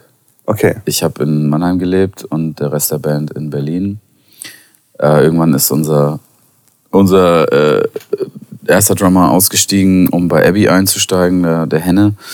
Wir waren aber immer noch super, sind bis heute natürlich alle super cool mit ihm. Das ist ein, sehr, sehr cooler, lieber Typ, der jetzt auch einen Podcast hat übrigens. Also, Shoutouts an Es hat jeder doch ein es ist- Ja, aber es ist auch ein echt, echt ein guter, ich glaube, er ist All About und dann der Name des Gastes. Ah, geil. Ähm, irgendwie sowas. Ich habe dich. ähm, Check nochmal nach, wie es heißt. Ich ver, verraff gerade heute alle Namen. Auf jeden Fall gut, Henne. Henne Müller. Auf jeden Fall, ähm, genau, der ist dann ausgestiegen. Dann haben wir erstmal zu dritt weitergekrebst, hatten ein paar äh, sehr gute Gastschlagzeuger, unter anderem den André Wenzlitschke, über den ich dann zu Bo gekommen bin. Ah. Ähm, die aber alle entweder nicht einsteigen konnten oder wollten. Und ähm, dann haben wir den, ähm, den Sebastian Müller bekommen, auch sehr guter Schlagzeuger aus Berlin. Ähm, da haben wir, da haben wir dann äh, auf einmal wieder ein Team gehabt und wieder ein bisschen mehr Drive. Ich sag mal so, als unser Album rauskam, ähm, ich weiß jetzt nicht das genaue Jahr, aber als das fünf- 15, 14, glaube ich, als, als das rauskam, gab es uns schon fast sieben Jahre, als das erste Album rauskam. Wir haben vorher EPs gemacht in Alleingang mit unserem damaligen Management, also mit dem ersten Manager Jan-Simon Wolf, ähm, der dann später Crow gesigned hat für, für einen großen Verlag. Also ich habe echt auch nur Gutes über die zu erzählen. Aber wir waren natürlich, ähm, wie gesagt, als das erste Album rauskam, gab es uns schon fast, äh, also über sieben Jahre und das Album bis zu dem Album hin, also in, im Vorfeld zu dem Album, hatten wir so einen kleinen Business-Hype, der sich auch so ein bisschen auf die Festivalgagen und auch so auf die Platzierung ähm, äh, auf den Festivals ähm, äh, übertragen hat, was echt geil war, weil die Gagen sind ein bisschen nach oben gegangen. Ja. Und mit ein bisschen nach oben meine ich mal von, von 500 auf 2000 Euro. Es ist halt echt ein Unterschied, ja. Mit eigener Mucke, ja. Also das ja, ist schon richtig nice. 2000 Euro Festival, für ja. vier Leute, minus halt 20 Prozent Management, minus 20 Prozent Booking, minus Sprit, manchmal minus Hotel. Ja. du bist bei 2000 Euro, du kannst du keine Band durch die Gegend schicken. Klar. Also klar haben wir das gemacht, lange, Jahre. Aber auch an alle Bands da draußen, schaut, dass ihr euch nicht unter Wert verkauft. Und steckt nicht alles immer in die Bandkasse, sondern zahlt euch für jeden Gig jeder wenigstens einen Huni aus. Das haben wir nie gemacht. Das war ein großes Problem ähm, für, für mich äh, vom Ego irgendwann, weil ich dann, ich konnte nie sagen, ich lebe von meiner Musik. Und wenn ja. ich irgendwie mal einen Fuffi oder einen Huni mit nach Hause genommen hätte. Ich meine, das war, das war unser Prinzip. Wir stecken alles in die Band. Aber das war so ein bisschen doof. ähm, nicht, nicht, weil ich von einem Huni äh, die Woche leben kann, Klar. sondern weil, ähm, weil mental lebst du nicht von dieser Band. Und tust du auch nicht. Ja. Also, aber wenn du, wenn du dir, sag ich mal, einen Obolus auszahlst, weißt du, du kriegst 2000 Euro Gage, aber original 500 Euro sind für die Band. Ja? Und der Rest, der darf dann in Management Fees, Booking Fees und äh, meinetwegen irgendwelche Sprit- und Merch-Kosten irgendwie reingesteckt werden. Wenn du aber selber nicht einen Cent in sieben Jahren irgendwie siehst an, an deinem Herzblutprojekt, dann merkst du, es ist einfach ein teures Hobby. Ja. Und das hat irgendwann so an mir genagt und das war nicht nur der einzige Grund, sondern wir haben es klingt jetzt so greedy, äh, Digga, das ist ja nur Kohle und so. Nee, es ist wirklich irgendwann, ist der, der, die Romantik dann verflogen. Hey, weiß und jeder. Also man hat dann echt die Hoffnung gehabt, geil, ey, die Gagen gehen hoch. Jetzt, jetzt bleiben wir dran, jetzt sind wir da. Und dann hat das Album komplett getankt. Es ist komplett gefloppt. Ach krass. Also es hat sich halt irgendwie, keine Ahnung, äh, in, in, in Regionen verkauft, wo du sagst, äh, joa, das war mal scheiße. Vor allem hat das Label damals, so ein Hamburger Indie-Label, unglaublich viel Kohle reingesteckt. Ähm, also auch vielen Dank dafür. Dadurch konnten wir eben diese geilen Videos machen. Und ja, so. aber man merkt heute noch irgendwie, da waren ganz viele Leute, die auch da fest dran geglaubt haben. Und dass da, da war auf jeden Fall eine, eine krasse Energie da, und dass es größer wird. Ich habe sie alle enttäuscht. ja, ist so. Also ich habe ja. die Band aufgelöst und das hat, das hat viele vor den Kopf gestoßen. Die haben das nicht verstanden. Du hast dann gesagt, wir. Ja, ich war, ich war auch okay. ziemlich ausgebrannt und ja. wir haben einfach zu viel gespielt, beziehungsweise zu viel für wenig Geld gespielt. Wir haben äh, die Zahlen gingen auf einmal runter. Wir hatten nach dem Album haben wir Festivals gespielt wieder für 400 Euro Wald- und Wiesendinger. Und ich habe nichts gegen 400 Euro Wald- und Wiesendinger, wenn ich es nicht nötig habe. Aber ja. zu dem Zeitpunkt hatten wir es alle nötig. Und du spielst halt irgendwie im, im Jahr vor deinem Album, spielst du halt richtig geile Dinger und wirst immer besser platziert. Dann kommt dein Album raus und du denkst, ab jetzt muss es ja nach oben gehen. Ja. Aber es geht wieder runter. Und das war diese Kurve, die mich total gekriegt hat. Also diese Talsohle habe ich nicht verstanden und die konnte ich nicht konnte ich auch nicht computen. So, ne? Ich hätte dann, da hätte mir vielleicht ein Erfahrener noch auf die Schulter klopfen müssen und sagen, du musst noch ein Jahr durchhalten. Naja, und dann kam die Söhne Mannheims Tour. Und ähm, die war für uns halt, äh, also fürs Label halt unglaublich teuer. Die haben einen großen Tour-Support zahlen müssen. Und, ähm, ja, was ja viele nicht wissen, wenn man als Support spielt, das ist richtig teuer. Also sein, das kann richtig teuer ja. sein. Also bei manchen Bands ist es, die, die sagen, du kriegst nichts, aber du darfst essen und meinetwegen, also du kriegst irgendwelche, sag ich mal, so Leckerlis. Aber, ähm, aber äh, bei, bei vielen Bands ist es halt einfach Pay to Play. Und ähm, das wird nie angesprochen in Deutschland. Ähm, und muss man aber mal ansprechen. Naja, auf jeden Fall, wir hatten, wir hatten eine sehr interessante Zeit auf dieser Tour. Wir wurden von ein paar Musikern sehr gut behandelt, muss ich einfach dazu sagen. Es sind sehr nette Menschen in der Band. Ähm, allerdings war auf der Management-Ebene, gab es hier und da Reibereien. Dann haben wir intern natürlich auch schon unsere äh, Kriselchen gehabt. Und rede ich jetzt nicht nur von mir, sondern wir haben alle irgendwie unsere Pakete zu tragen gehabt in der Band. Und dann hat man sich eh schon ein bisschen auseinandergelebt. Die, die Kurve geht nach unten und du spielst eine unglaublich anstrengende, ähm, mental äußerst aufreibende Tour, wo man natürlich immer versucht hat, zu, zueinander zu stehen und das haben wir auch hingekriegt. Also wir waren wirklich dann wirklich auch nochmal die Einheit. Ähm, die so gegen die Großen da oben, ja. also nicht gegen die Söhne Aber mitten im System eigentlich in gegen das Moment. System irgendwie kämpft, gegen fightet und äh, wir, wir, wir fahren den großen Tourbussen hinterher und so. Das war, Alter, ja, das, das war eine crazy, crazy Geschichte. Auf jeden Fall, ähm, die Details, die lasse ich jetzt mal raus. Ähm, aber es, es hat uns halt kaputt gemacht. Also mich. Und Das war quasi dann nochmal der letzte das Schlag. war der letzte sagen, okay. Todesstoß für mich. Ich war danach ausgebrannt. Wenn ich heute drüber nachdenke, jetzt drüber nachdenke gerade, denke ich auch, es lag wahrscheinlich auch ein bisschen im Burnout. Also nicht, nicht so richtig mit Depressionen, aber es war schon so, so eine Talsohle, wo ich sage, okay, wo geht's jetzt weiter? Dann kam der 30. Geburtstag, dann kam nochmal so, oh Gott, was ist jetzt? Alter? Jetzt bin ich 30 und ich habe nicht einen Cent mit meiner Musik verdient, obwohl ich irgendwie knapp bis zu meinem 30. Geburtstag habe ich wahrscheinlich knapp 5000 Konzerte gespielt. Und also inklusive Hochzeiten und, und Shows, also mein ganzes Leben. Ja. So, also, ne? also so überschlagen. Mit Laser Power waren es, glaube ich, knapp 1000 Konzerte bis zu dem Zeitpunkt. Also, Wahnsinn. das war richtig heftig. Wenn nicht sogar mehr. Ich würde sagen, es sind Aber wovon, wo, 1500. wovon hast du dann gelebt, die Zeit? Ich meine, das ist ja, A, kostet das mega viel Zeit. Ja, ich war Student, ich habe aufgelegt. Ähm, ich Okay, hab, also du hast ich dann nebenbei- okay. Coverjobs. Ich, hab, ich bin hauptsächlich durch Coverbands und Auflegen. Aber irgendwie- hast du, ähm, dann hast du ja eigentlich auch im, im nächsten Sinne eigentlich auch schon von der Musik gelebt. Du hast Musik Genau. gemacht und damit Geld verdient, nur halt nicht mit der Genau. eigenen. Halt, Und das ja. habe ich immer auch allen, das sage ich bis heute immer allen jungen Musikern, ähm, die nicht direkt irgendwie den großen Durchbruch schaffen oder so. Diversifiziert euch. Macht mehr als nur das, wo ihr denkt, dass ihr das könnt. Wenn ihr Schlagzeuger seid, dann lernt ähm, producen Mhm. äh, oder lernt engineeren. Setzt euch mit, mit eurer Peripherie auseinander. Wie baue ich ein Schlagzeug auf? Wie äh, mikrofoniere ich's? Kam- Wie, wie läuft der Kabelfluss? Was ist als nächstes? Da kommt das Mischpult. Setz dich ans Mischpult. Misch dein Schlagzeug ab. Lern, lern das Ding zu EQen. Dann hast du das Mischpult. Dann bist du ein Producer. Was kann ein Producer noch? Der kann mehr aufnehmen als ein Schlagzeug.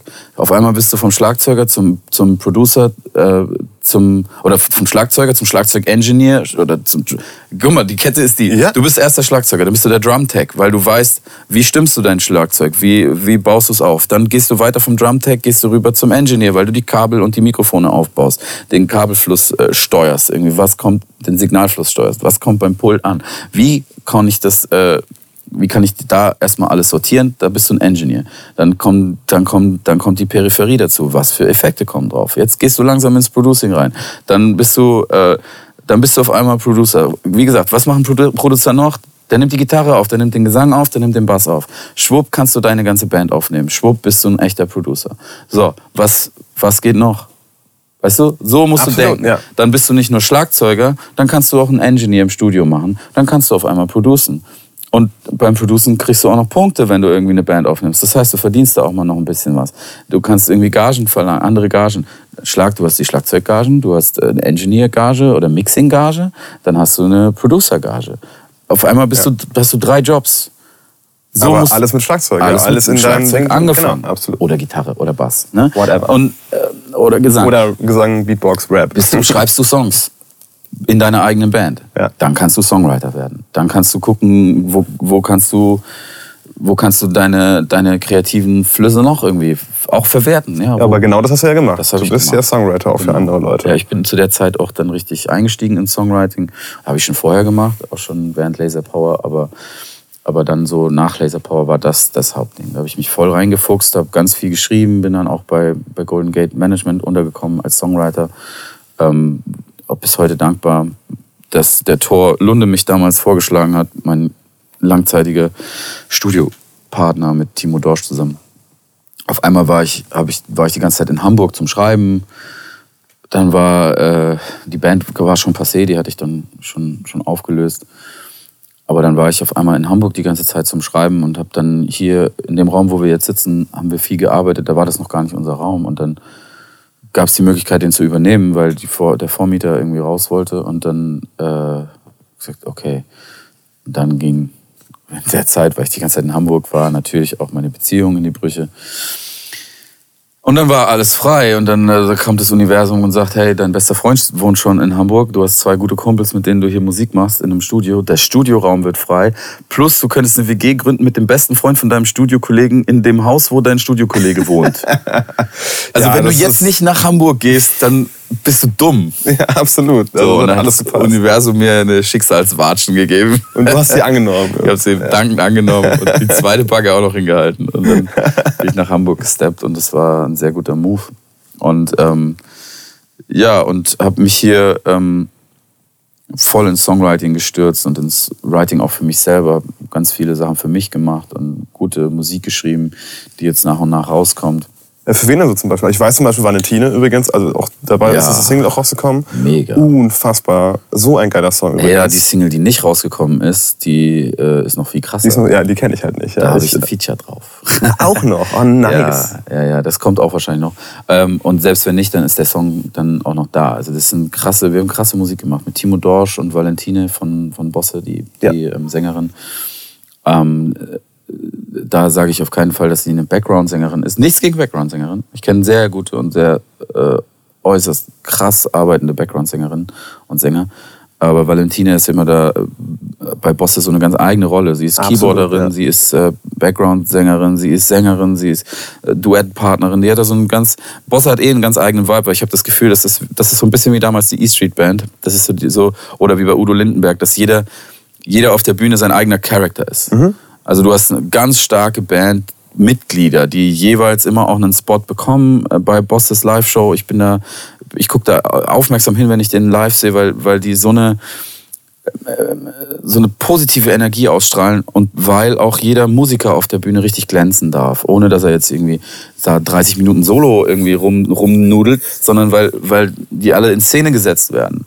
Und Valentine ist halt eben eine davon und ähm, ähm, krass talentiert, unglaubliche, äh, unglaubliche Texte und ihr ganz, ganz großes äh, Plus ist, äh, sind ihre Melodien und ihre Stimme. Also die hat Ja, Wahnsinnsmelodien. Also die ganzen Sachen, die, die wir geschrieben haben mit Timo, ähm, die, die ganzen Melodien kommen von ihr. Ich habe ich hab nur so ein paar Lines hier und da melodiemäßig. Wir haben dann die Texte zusammen äh, erarbeitet auf ihre, auf ihre Melodien. Äh, da bin ich, da bin ich, äh, da konnte ich auch noch was lernen. So, das war richtig krass. Also ja, und ansonsten, äh, Valentine, dann habe ich eine richtig schöne Single gerade gehabt für. Ähm, ja, mein Namensgedächtnis heute, Alter. Digga, du schreibst einfach alles Singles, Ja, ich schick genau. dir alles und Genau, du äh, schickst mir ich einfach die Sachen, die man nicht sofort Namen, findet, genau. Weil äh, heute Morgen bin ich mit Namen überhaupt nicht. Okay, also wer sich, wer sich dafür interessiert, äh, also, Also sollte man, ich, finde es super ich, spannend. Genau, ich gebe dir mal eine Liste von allen aktuellen Produktionen, Ja, ähm, Songwritings, die, die gerade irgendwie rauskommen oder kamen. Es sind auch noch ein paar in der Pipeline, die ich leider noch nicht sagen kann, weil es äh, noch nicht hundertprozentig ist. Aber jetzt, jetzt ich komme jetzt langsam auch so an die Big Names. Ja, äh, das denke ich mir nämlich. Das macht auch ich meine, du warst ja auch in, in so einem Songwriting-Camp in, in äh, L.A. irgendwie ewig. Also ich habe immer noch... Das haben wir hab selber immer so aus dem organisiert, das war Rand gar kein mitgekriegt. Camp, ja. Ah, okay. Also Das so, äh, das- ach, Luf ist mal wieder in L.A. irgendwie Songs Ja, schreiben. mal wieder ist. Die Rheinpfalz hatte die im Artikel geschrieben, ich war ein Jahr in L.A. Stimmt. Was, was totaler Sch- Schmarrn ist. Da hat er nämlich die, die, die Jahreszahl nämlich verdreht, es war ein Monat. Ah, okay. Ja, aber ich, über den Media Aids im Studio immer so, ah ja, der Luz ist schon wieder in L.A. Ich bin nicht schreibt schon wieder, in So, L.A. Ich war einmal in L.A., das war für einen Monat.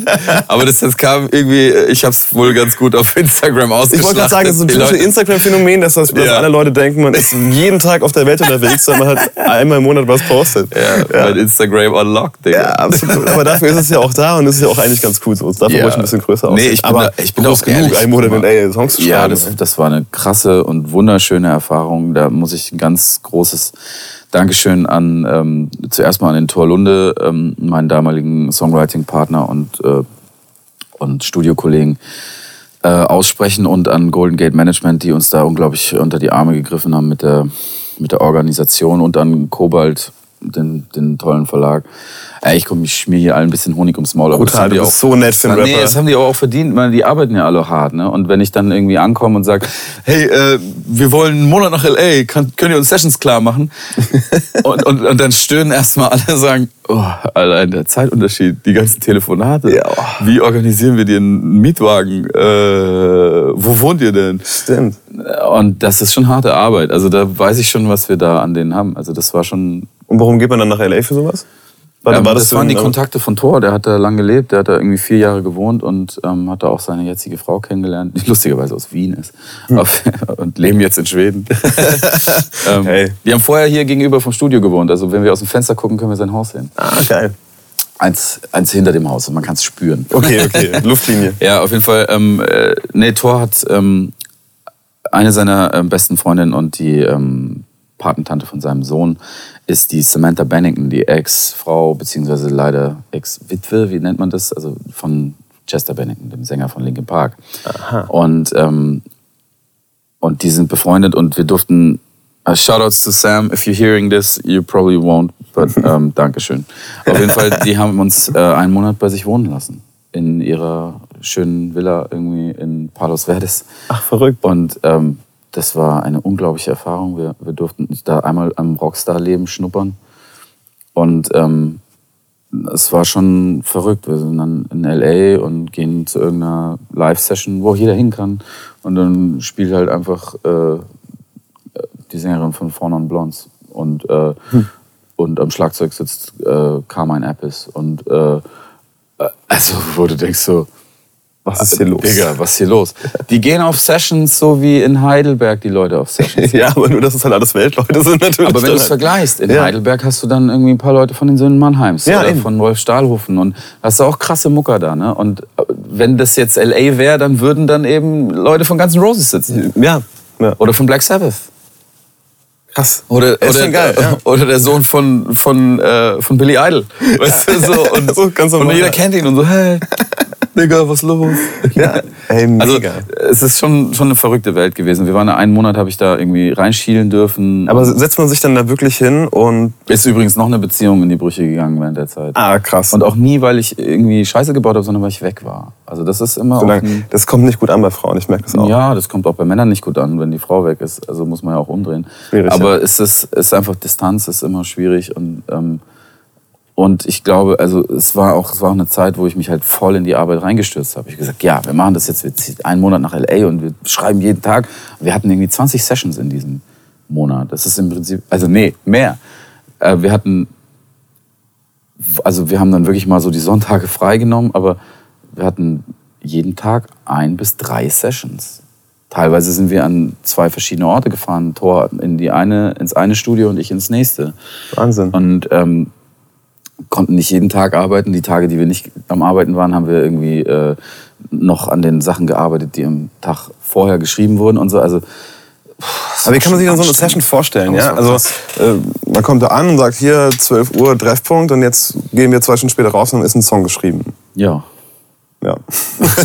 ja ist, das hast du ganz gut erklärt. das sind meistens ja, fünf Stunden, aber Fünf Stunden, äh, ein Song. Also in LA wird auch Ja. da, die machen zwar die, die, die, die Produzenten dort, die Songwriting-Produzenten und so, die Tracker, die haben zwei Sessions am Tag. Krass. Manchmal drei, aber. Aber die zwei Mucke ist schon da oder wird die dann mit, mitgeschrieben Jedes gleichzeitig? Mal, also das sind oft, manchmal sind es so Beat-Produzenten, die haben dann schon ein Playback. Mhm. Dann wird eigentlich nur noch eine Topline drauf gemacht. Allerdings hast du dann auch manchmal die richtig guten Sessions. Weil diese, diese Toplining äh, auf Beat-Produzenten-Dinger, das ist, das ist wirklich Fließbandarbeit und du hast so selten irgendwie, kannst du gar nicht, du hast gar nicht die Zeit, um mit den Leuten zu viben. Und das ist dann nicht ein, ich wollte gerade sagen, das ist super schwer. Du musst ja, ja, die also Menschen man muss, kennen, man muss abliefern. Das ist, ja. Das ist schon eine eigene Welt. Also du, das, du kommst da rein und ich war bei einer Session, das war irgendwie so ein angesagter Hip-Hop-Produzent, irgendwie, den, den man auch nicht kennt jetzt. Also, aber da in der Szene, in der Songwriting-Szene angesagter Mhm. Tracker. Ich weiß selber den Namen nicht mehr. Also es war jetzt nicht Timbaland. Okay, es war Timberland, wir können es hier schon. Nee, nee, nee, keine Angst. Das, das, hätte ich, das hätte ich dir schon erzählt. da hätte ich schön auf Lachs auf den Tisch. Nee, aber mit Timberland habe ich nicht gearbeitet. Aber auf jeden Fall, nee, das war irgendein, der war vielleicht auch 20 oder so. Ne? Das war da so ein Beatbauer.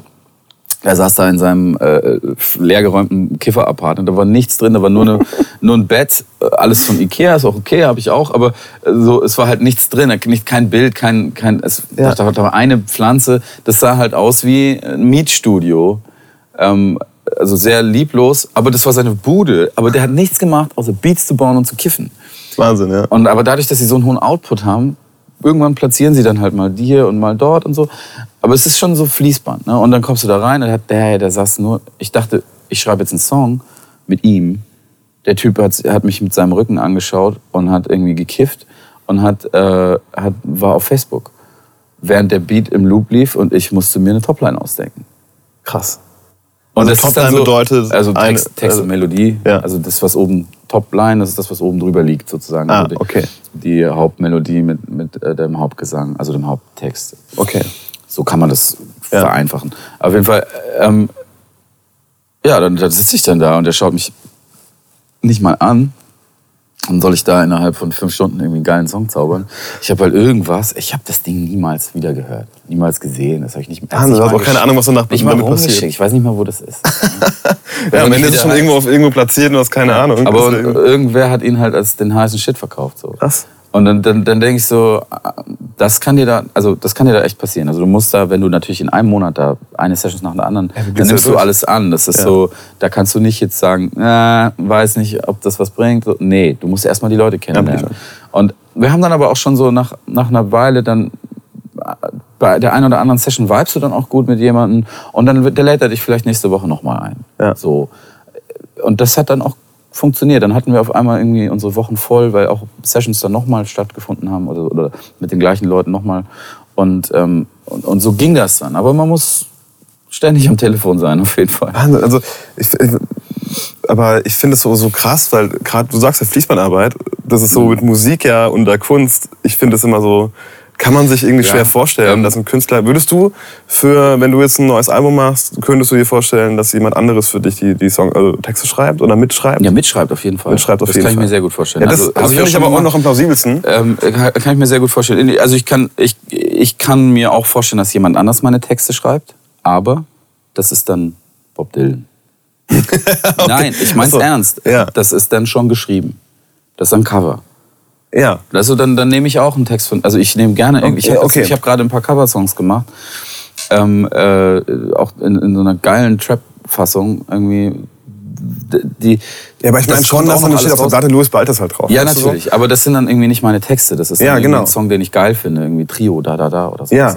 Und dann hat jemand anders den Text sozusagen für mich geschrieben, wenn man das, aber das weiß man ja. so okay, egomäßig sagt. Ja. Ähm, das jetzt aber irgendwie ein Ghostwriter, äh, wirklich ghostwritet für mich, da bin ich, ich bin selber Songwriter. Ich habe da will ich ja, du bist ja selber haben. Schreiber, ja. Aber ich und ich meine auch nicht wegen den Punkten. Ich will jetzt, ich, da will ich auch wirklich mit, also ist für mich, ne? Und ich, ich, ich, ich ich finde das auch besser, wenn ein Künstler, also ich habe ganz viele Sessions ähm, mit, mit sehr guten Sängern und Sängerinnen ähm, und keine, keiner von denen ist irgendwie nur Interpret.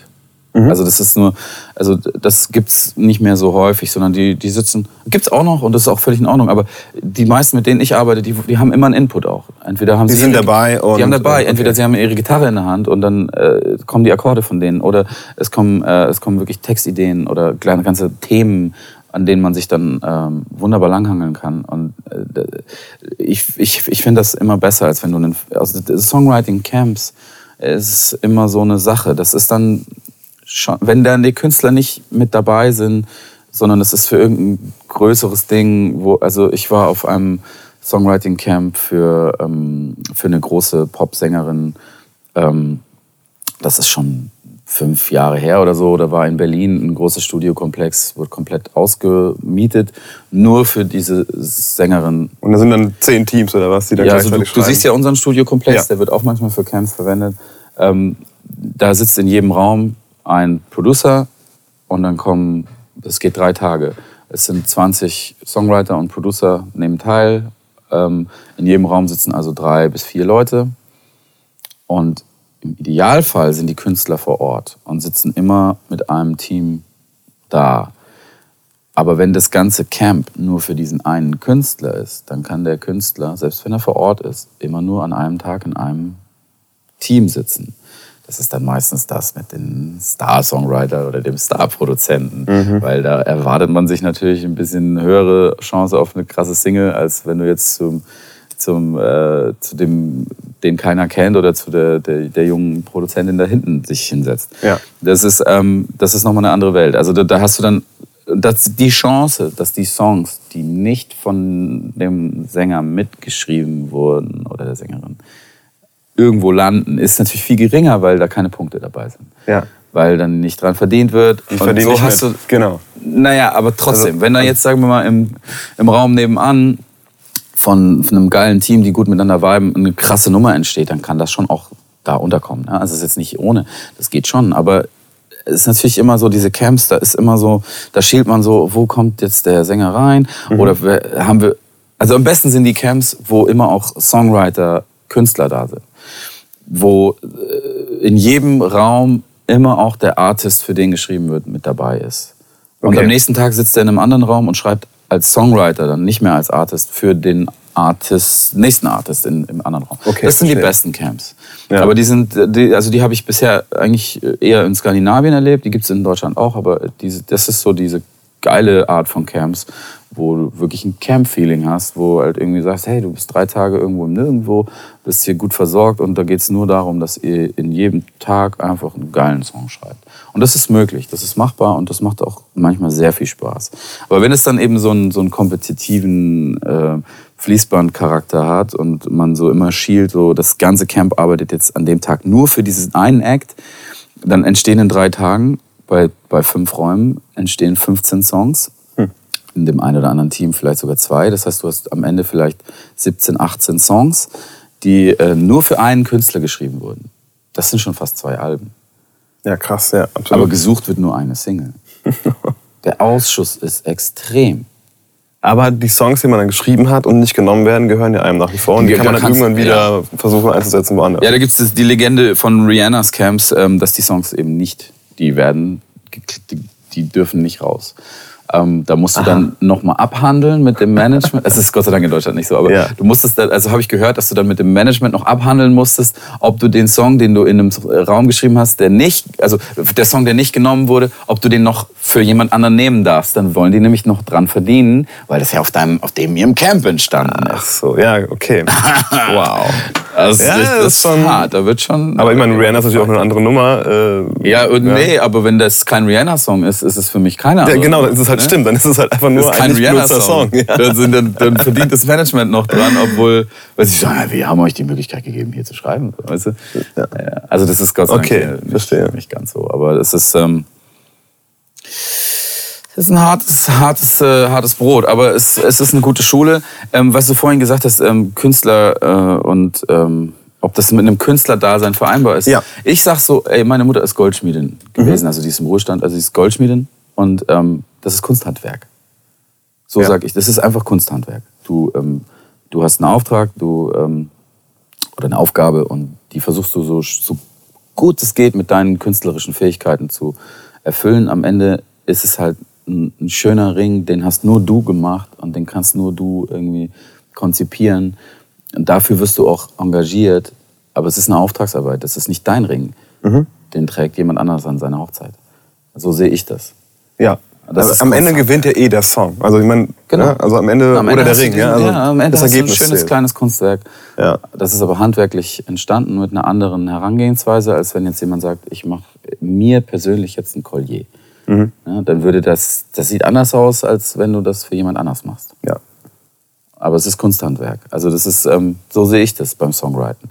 Und das ist nichts anderes. Das ist, kannst du eins zu eins übertragen. ja, schöner Vergleich. Ja, weil das Mega. vergessen viele, oder das, das haben viele, ähm, dieses Selbstverständnis haben viele Songwriter gar nicht. Die wissen, die sind dann manchmal in so einer, so einer Diskrepanz. Also da kann ich irgendwie meinen Kollegen und Kolleginnen einfach sagen, hey, legt euch da rein, habt Spaß daran und macht einfach so, wie ihr, wie ihr denkt und euer, euer Ding, natürlich mit dieser Dienstleistung ähm, für jemand anderen, aber äh, habt Spaß daran und geht auch offen damit um. Das ist ganz wichtig in Deutschland, dass Songwriter auch ähm, ein bisschen eine Lobby bekommen, weil äh, wir arbeiten sehr viel. Es gibt sehr viele von uns. Also, äh, naja, die Szene ist immer noch recht klein, aber es gibt mehr, als man denkt. Ja. Ähm, und äh, in Deutschland ist es immer noch so ein komisches Tabu. Ja, weil Goethe hat seine Sachen selber geschrieben, also muss jeder Sänger seine Sachen selber schreiben. Ja, aber es ist gar nicht die Zeit manchmal. Und vor allem ist es ja noch was anderes, wenn er dabei ist und du hast irgendwie, Ja, äh, das ist ein ganz anderen Input. Ich habe selber auch Camps gehabt. Für Louis Laser Power gab es mehrere, gab es ein, ja. ein Songwriting-Camp. Guck mal, ähm, unsere Single damals, ähm, ich gehe da auch offen damit um, weil, weil ich war dabei. Ich Mhm. habe die Songs mitgeschrieben, ich habe die Texte mitkonzipiert, aber eben mit teilweise anderen Leuten. Und auch meine Band saß in anderen Räumen und hat noch mit, Ah, mit ja, okay. anderen äh, geschrieben. Äh, das ist, äh, das ist schon, das ist richtig, so habe ich Thor Lunde, meinen Studiokollegen, kennengelernt. Der hat mit mir und Okay. Justin Balk, Thor Lunde, äh, Steffen Gräf, glaube ich.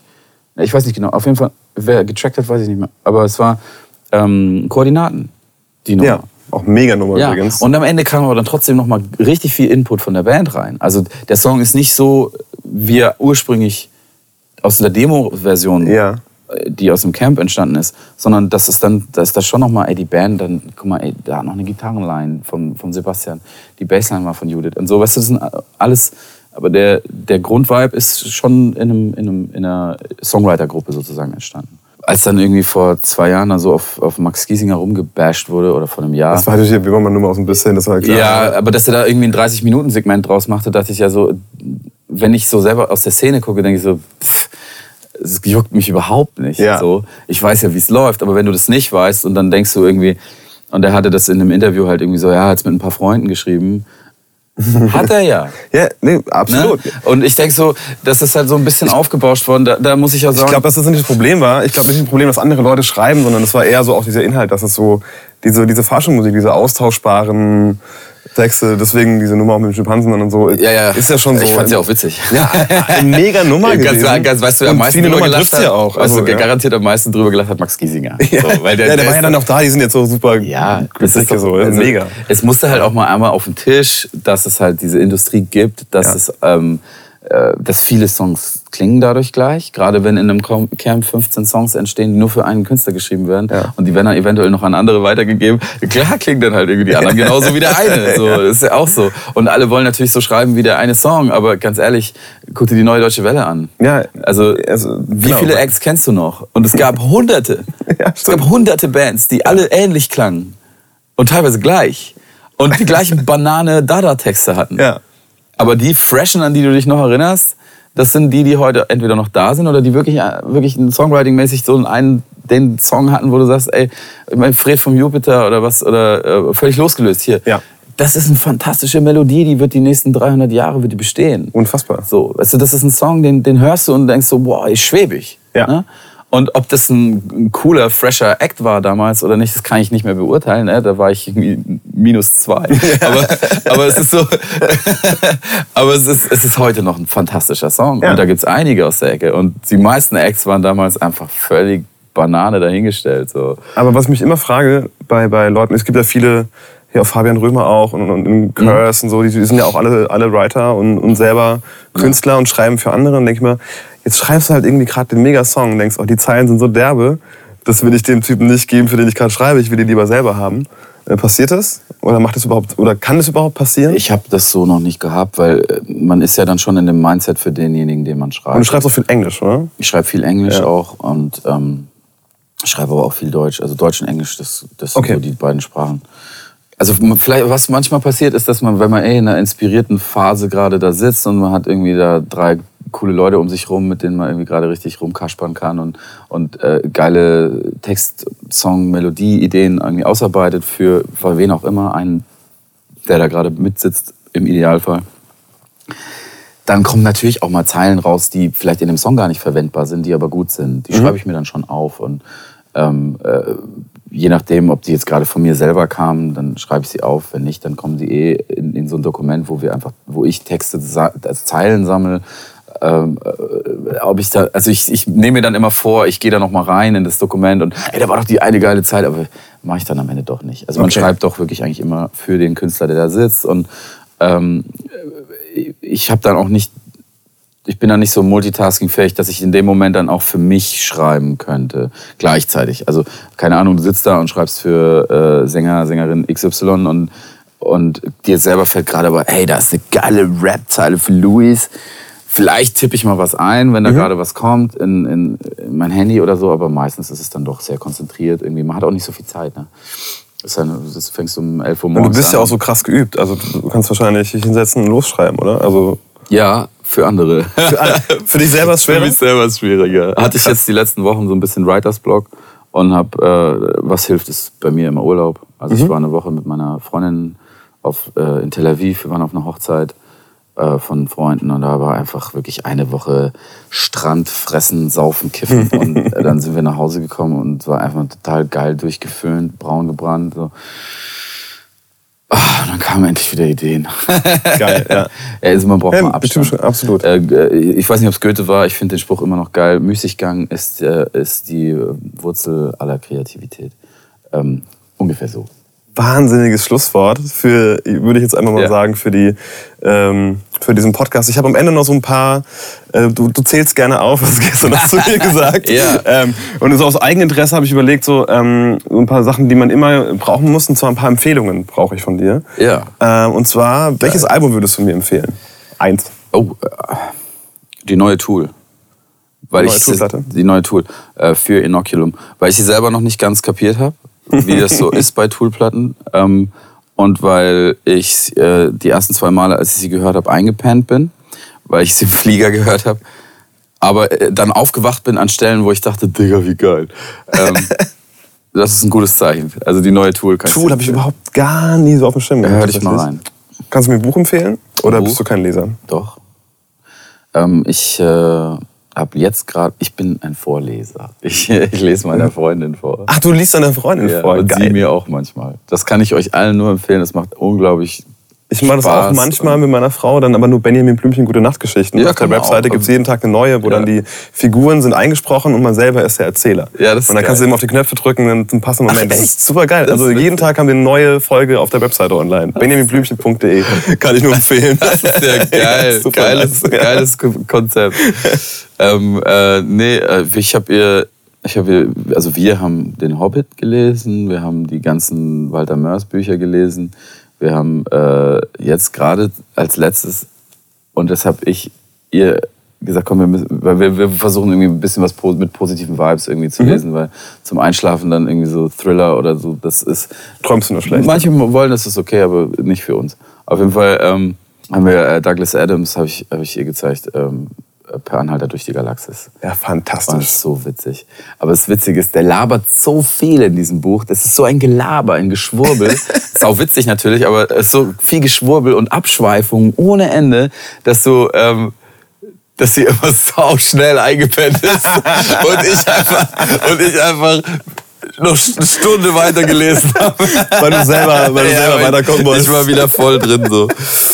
Geil, Also- aber das ist eine gute Idee mit dem Vorlesen. Ja, Also das macht ist, äh, total Bock. Mach, ja. Und ja ist nicht. so, das ist so ein, das ist so einfach und äh, so eine schöne Geste irgendwie. Voll. Und wenn, auch wenn sie mir vorliest, ist so, Ja, ihr wechselt euch dann schon ab auch. ja, ja. Ja. Ja, gut, sie, sie sagt, liest du, liest du. Aber Ja, das, sie liest ab so wird es von mir wahrscheinlich auch kommen, aber sie auch. ist auch vollkommen okay. Ähm, ja, Douglas Adams per Anhalter durch die Galaxis. Geil, gute Antwort auf jeden Fall. Äh, welche Serie muss ich denn gesehen haben? Oder? Ähm, Serie, Mhm. die Simpsons, die alles von Matt Groening. Und ähm, äh, wenn es um, sag ich mal, jetzt so im Moment diese. High-Profile-Serien geht. Ich fand The Boys geil. Ich bin aber auch mit den Fans, äh, mit den Comics halt irgendwie äh, weiß, worum es geht. Es ist sehr tough, sehr zynisch, aber es macht echt Spaß zu sehen. Boah, dass- sind das diese Superhelden, die ein Sie sich sind so daneben benehmen? böse. Amazon ist es, glaube ich. meine Ja, ja, ja. mega die Serie. Ähm, The Boys macht Spaß, ähm, aber ich finde, es ist einfach die beste, für mich persönlich. Ich, ich, ich, ich habe Game of Thrones nicht gesehen, ich habe Breaking Bad nicht gesehen. Ich habe immer so ein, zwei Folgen Say geguckt. what? Du hast Breaking Bad. Also, Ja, doch, ich habe ich hab eine, ich hab Sack, anderthalb aber- Staffeln habe ich gesehen. Sorry. Du musst aber wenn du wenn bei acht Staffeln, ich bin halt irgendwann raus. Das ist zu lang. es sind äh, Breaking Bad, keine Sorge, es sind nur fünf Staffeln, glaube ich. sogar. Ja, Und die zweite haben sie auf zwei Staffeln aufgeteilt, obwohl es nur Hälfte Hälfte ist. Hey, ich bin muss sagen, es ist die derjenige, beste Serie, die je geschrieben worden ist. also, da das gibt es keinen Kompromiss. Es Also, ist auch geil. Aber hast du die Sopranos gesehen? Ähm, Nein. Ich habe mehrmals versucht anzufangen. Digga, ähm, Alter, und das Problem ist, dass diese ersten Folgen so alt sind, dass ich dann nie so reingekommen bin, weil mir das dann so wie eine andere Zeit vorkam, weil die schon so, so schlecht, also das heißt schlecht für die damalige Zeit. Das war Das ist schon alles auf Film gedreht, Digga. Ja, ja klar, Peter aber es ist halt so, irgendwie bin ich da zu dem, ich muss vielleicht nochmal anfangen. Es war derselbe, Du musst, falscher du, musst, Moment. du musst ein ganz anderer Vibe einfach. Ja. Guck dir, bevor man die Sopranos guckt, muss man einfach nochmal äh, Casino, Goodfellas, The Bronx Tale, Okay. Godfather 1 und 2 Ja. und die musst du einmal nochmal geguckt haben. Und dann ist man drin. Und dann guckst du Sopranos und dann weißt du, worum es geht. Sopranos, Digga. Ich bin überredet. Also ich, ich war schon immer, das ist eine Ja. Serie, die mir gefallen muss. Dr. Melfi, Alter, die ist so geil. ist- Dr. Melfi ist der Knaller. Und zum Schluss äh, hast du noch eine Filmempfehlung für mich. Ähm, den neuen Tarantino, Once Upon a Time. Oh, ich habe ihn noch nicht gesehen. Ey. Fantastisch. Verdammt, ey. Fantastisch gut. Ja, ja, ich freue mich so, so sehr drauf. Ich habe nur nicht wieder, wie es halt so ist, nicht ins Kino geschafft. Ja. Den du muss ich immer noch, ja. Und Mega ich habe geil. ihn im Savoy gesehen, auf, auf Englisch und auf 70 Millimeter. Oh, Alter. nice. Du, diese Farben knallen halt nochmal anders. Weil diese geil. Digitalfilm also wenn man sich da ein bisschen mit auseinandersetzt, und das tust du ja auch, Mhm. wenn du mal wirklich eine 70 mm Kopie irgendwo gucken kannst, dann guck dir die an. Ich glaube, die Schauburg in, in Karlsruhe zeigt manchmal 70 mm. Ah, Muss geil. ich mal schlau machen. Das bewerben die auch immer. Ja, voll. Das ist nochmal eine andere Welt. Also das ist wirklich, es, es sieht geil aus. Das ist analog, Alter. Was will ich machen? Okay. Ey, mega. Ey, Luis, vielen, vielen, vielen Dank. Ich hätte noch, glaube ich, 20 Fragen mehr, aber irgendwann trifft man sich nochmal. Jo. Äh, mega geil. Vielen, vielen Dank. Geil. Lisa. Sehr schön. Ach ja, das war's schon wieder. Tausend Dank fürs Zuhören und mega, dass du so lange da dran geblieben bist. Natürlich möchte ich dich am Ende auch daran erinnern, dass man den Podcast bei allen Anbietern auch direkt abonnieren kann. Alle detaillierten Infos zu den Folgen gibt es auf der Webseite heydu-podcast.de und auch überragend wäre es, wenn du mir auf Instagram folgen würdest und auch da einfach heydu Podcast bei Instagram eingeben. Vielen, vielen Dank nochmal und in diesem Sinne dir noch eine schöne Zeit und bis zur nächsten Folge.